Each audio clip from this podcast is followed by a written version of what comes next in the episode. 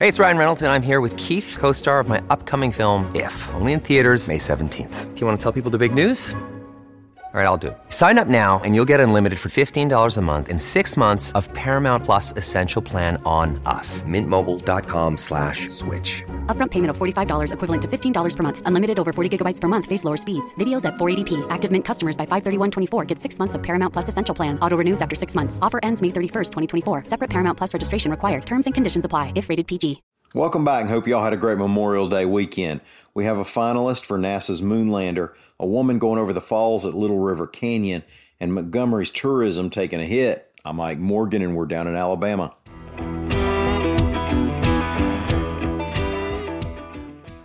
About a week ago, NASA Associate Administrator Douglas Loverro stepped down and said he had made an undisclosed mistake during his seven months on the job. The Washington Post had sources that said the mistake was related to, quote, NASA's recent procurement of a spacecraft capable of landing humans on the moon. Now, whether that change in leadership might slow down the selection of a company to make the moon lander isn't public knowledge, but that would certainly not be ideal toward the goal of getting back to the moon by 2024. AL.com's Lee Roop reported last month the three finalists for the Moonlander included in an Alabama based company, Dynetics Incorporated of Huntsville.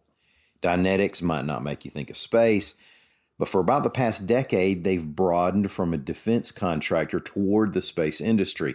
And how's this for playing in the big leagues? The three finalists for the Moonlander are Dynetics, Blue Origin, and SpaceX. The landing system program manager for Dynetics is Robert Wright. He told Lee before the Loverro resignation that the Dynetics plan can help meet President Trump's 2024 goal and then accomplish more. He said the lander would work, quote, not just for NASA as a customer, but also for commercial customers, as well as where we can provide cargo services, payload services, and commercial rides for tourists or scientists to the lunar surface. Now, it's a program that could mean hundreds of jobs in the Huntsville area.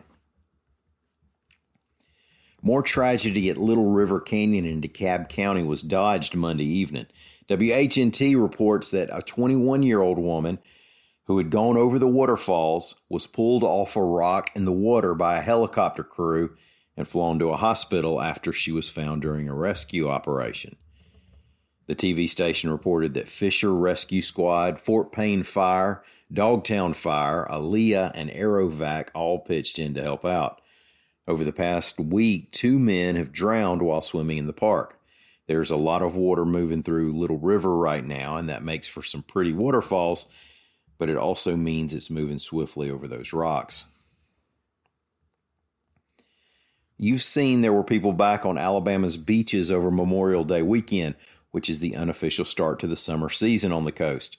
The COVID 19 pandemic has hurt tourism all over the state of Alabama, and one place of note is Montgomery, reports AL.com's Mike Cason. Now, if you're not from the area, or we were to say that a few years back, you might wonder why we're talking about tourism and Montgomery at the same time. But last year, tourism related spending in Alabama's capital was a record $1.03 billion, according to the tourism department. The area around Riverwalk Stadium has boomed from activity surrounding ball games and popular destinations such as the Alley, and, and folks stop in Montgomery on the way to the beach or while on youth or school sports trips. Well, we know what's happened to all that stuff this spring. Bob Parker is an owner and a manager at the local Dreamland Barbecue. He's been there 11 years and has seen the transformation. Quote, everything changed about five years ago with tourism being the real draw that we get, especially nights and weekends. And then you add to that the Equal Justice Initiative's facilities. It's a game changer. Nights and weekends are packed with visitors. End quote. So it's a huge hit for local tourism, and especially with the Equal Justice Initiative's attractions closing. The Memorial for Lynching Victims and the Legacy Museum, with its history of the effects of slavery, became monster destinations when they opened in 2018. According to the EJI, 750,000 have visited the memorial and museum since April 2018. Now, that's not just ticket sales that are lost when you close up. It's a lot of hotel rooms, barbecue plates, shopping.